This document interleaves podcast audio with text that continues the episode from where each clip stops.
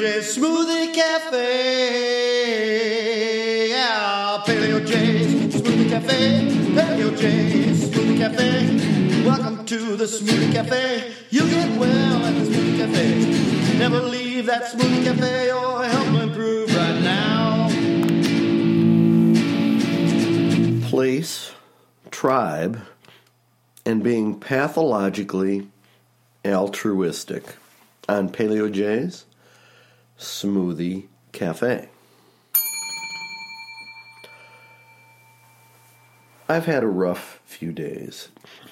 Even your own Paleo J occasionally gets sick, and I did get sick. I had a bad cold and it lasted, well, six days broke last night and and I had no voice at all and then I had to sing in church with another lady. And so I went to bed last night at 7 and woke up at 6. And I went from being a bass to a back to being a high tenor, but uh, well, maybe not high, just a tenor this morning, so I could do it. But I'm just saying, sometimes life can uh, throw you curves. So let's start with the podcast. I'm still a little congested. Do you know we sacrificed quite a bit when we moved from being Paleolithic hunter gatherers?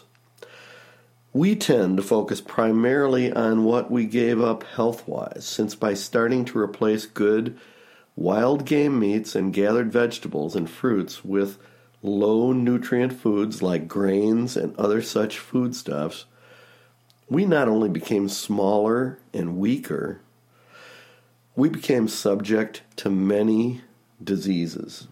It has been a long time coming and so slowly that we think it natural. But as most of us now are starting to understand, by reintroducing ourselves to a diet more in keeping with that of our paleo ancestors, we can largely restore our health. It doesn't mean we won't catch a cold once a year, but we can largely restore our overall health. Most of you know the drill by now wild caught seafood, grass fed meats, pastured butter, cheese, cream and eggs, vegetables, and some fruits.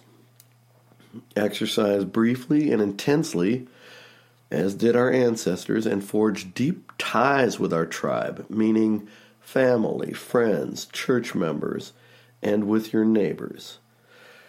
Spend time daily outdoors in nature, walking and communing with the natural world, and get a good eight hours sleep per night. As I said before, I had 11 hours last night, and it was very rejuvenative. But I believe one thing is very overlooked in the modern paleo movement the importance of place land. Of all things in the ancient past, the primacy of place, of your homeland, runs paramount to pretty much everything else. Our ancestral tribes, and I mean all ancestral tribes, everywhere on earth, lived amongst others very like them genetically. Attackers were the other, and by evolution, we were chosen to distrust those others. Evolution led us to do a common sense thing. Those with other languages, customs, gods, and religions. Even these tribes that did not think as we did, either because they had chosen vastly different paths and worldviews, or because their intellects, chosen for their own environments, were much weaker and less capable in our own more de- demanding environment. To survive in a tropical environment is a very different animal than to survive in the Northlands. Some environments did not put much value in, in developing intelligence, and in fact, those peoples developed more physical abilities that would help them in the hunt with low technology. Things like running faster, jumping higher, throwing farther, along with breeding in much greater numbers since most offspring in those societies died off young from malnutrition and disease. And I recently heard of a theory that makes quite a bit of sense to me. Those people who lived in the north during the great ice age, back when the woolly mammoths were the only way to survive as an animal of the hunt, they were only able to survive by cooperating, cooperating in the slaughter of these animals, in keeping warm, in everything. This would have been the ancient Europeans and certain Asian groups of the North. Their surviving members would have been selected for by their willingness and ableness to work together and to sacrifice for one another in the tribe. Those races and groups from warmer, softer climes, if you will, would have gone on warring endlessly as they had always done. That was their evolutionary selection pressure, not working together and getting along as a large group. That would have been counterproductive where they evolved. And that worked fine for them as long as they stayed in their own ancestral lands. Enter the modern world with endless, inferior foodstuffs. Endless. We have food everywhere around us. Big crowded cities. And above all, worldwide transportation able to move people from various continents into our own northern latitudes in a matter of hours. A strong urge not only of compassion for others, but almost but an almost pathological altruism that compels some of us of European descent to sacrifice our own welfare and actual long term existence to groups of others. When I say pathological altruism, I am referring especially to our huge European white countries' massive welfare states. A system set up to help our own tribe's most helpless people, where we care for our own, as we uh, undoubtedly did in the Ice Age. When we are misguided enough to import massive amounts of the other tribes from around the globe, and then to support them by taxing and taking from our own tribesmen and women, why? This is pathological altruism. And the least thoughtful among us fall for this ancient urge, which in the modern setting has become self suicide. It is our task to bequeath our ancestral European homelands to our own offspring, our own children, and to their children forever. We built our many nations ourselves during the long years of Western civilization, that long climb upwards, definitely upwards, into what is undeniably the greatest accomplishments of the world. It's not even debatable. It is not even our right to throw that away, to give our tribal homelands to our enemies and to the least able people in the world instead of our own descendants. Only pathological altruism can incline us in that direction. And if we use our reasoning skills that we developed also during the harsh years of the Ice Age, we can see that clearly. We have to use our reasoning ability, not our emotions only. And so, besides caring for our own tribe, we also need to protect our territory at all costs.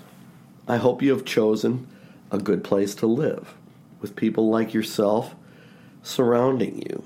Diversity is not our strength, and it is definitely not paleo living. Live amongst your own kind. Many years ago, I chose to live in a place with a homogenous population of folks very much like me. Same heritage, same values, Teutonic and Alpine, German and Norwegian. It has always been the best decision of my life. And I would encourage you to make a similar decision. Live amongst people like yourself, similar to yourself. Don't be uncivil to other races and tribes, but also do not be a victim. Let them provide for themselves and theirs, and you for you and yours. If they are not as capable as you are, well, just remember it's not your fault. It's not the fault of racism. It's not your fault. Charities are there for a good reason, and that is what you should donate to of your own free will charity. Not out of guilt, out of charity. You are not at fault. The government is not a charity. It is coercion. It is a king, an emperor that takes and gives to anyone he desires. This is tyranny and was very far from our ancestral European Paleolithic ideals. This is what we strive to be free of, and we have been for a long time. Let's not now skip backwards into oblivion. Europe is well on the path of going into oblivion, sadly and traitorously by the decisions of their leaders. Their, the pathologically altruistic decisions of their largely female leaders who don't have offspring. So, choose a good rural place. There are many, and cities are like Rome, the opposite of paleo, and the height of decadence. Just look at any of our major cities. I'm thinking the US now, but everywhere. Really look. Crime is rampant. Quality of life is abysmal. The schools are awful. Just try to find a student who is even literate in any major US city and the air, water, and food are toxic overall. Look around. Do the locals look like you, talk like you, above all, think like you? Do they think at all, or do they just live by sensation and emotion? If so, if they're like you, that might be your place. And if you are black or Asian or Middle Eastern, do the exact same thing. I'm not being racist here. I'm being completely egalitarian and common sense. You will only be happy, fulfilled, and your true Paleolithic tribal self if you are living amongst your own tribe, your own people. Otherwise, you will always be blaming those others for anything that happens to you. It's just a natural gut reaction, even if there's nothing behind it. Take charge of your own destiny. Quote, Up, you mighty race, accomplish what you will. This quote was by black leader Marcus Garvey, and it can apply to any race. Build your own Wakanda, black people. There is lots of undeveloped and underdeveloped land in the U.S., particularly in the southeast, and all over Africa. And if any group does not want to live in tribal communities with others of their own, God bless them as well. They can live with acquiescing people of other races, but not with others forced to integrate through Section 8 HUD governmental housing. It is beneath any race to live as governmental beggars, living off the dole of pathological altruists like packs of dogs hanging around a primitive tribe. Independence is key for self respect and for the very self actualization of a race or people. And if this is not an option, if you can't provide or won't provide for you and yours, then it is up to us your pathologically altruistic hosts to insist that you return to your ancestral homelands where you evolved to fit in. Just another day that the Lord, my Lord, has kept me. Oh, yes, it is. Oh, just another day that I've been in my Savior's care. Yes, it is. I want to say it through. He threw his loving arms all around me. Yes, he did. And there I found, I found peace and joy right there. Another day I've been a working in God's vineyard. Oh yeah, another day. You know, He kept me right by His side.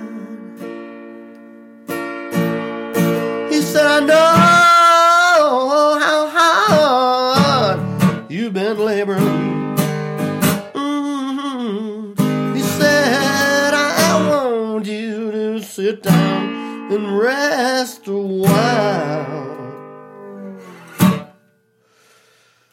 Well, when I get on home in my God's kingdom, oh yeah, I'm gonna sit down. I'm gonna sit down all around the throne, oh Lord. And he'll be there, be there with arms spread wide open. Oh, yes, he will. And I'm gonna hear him say, My servant, welcome home. Another day I've been a working in God's vineyard. Yes, I have. Another day. You know, he kept me right by his side. Said, I know just how hard you've been a laboring. Mm. He said, I want you to sit down and rest a while.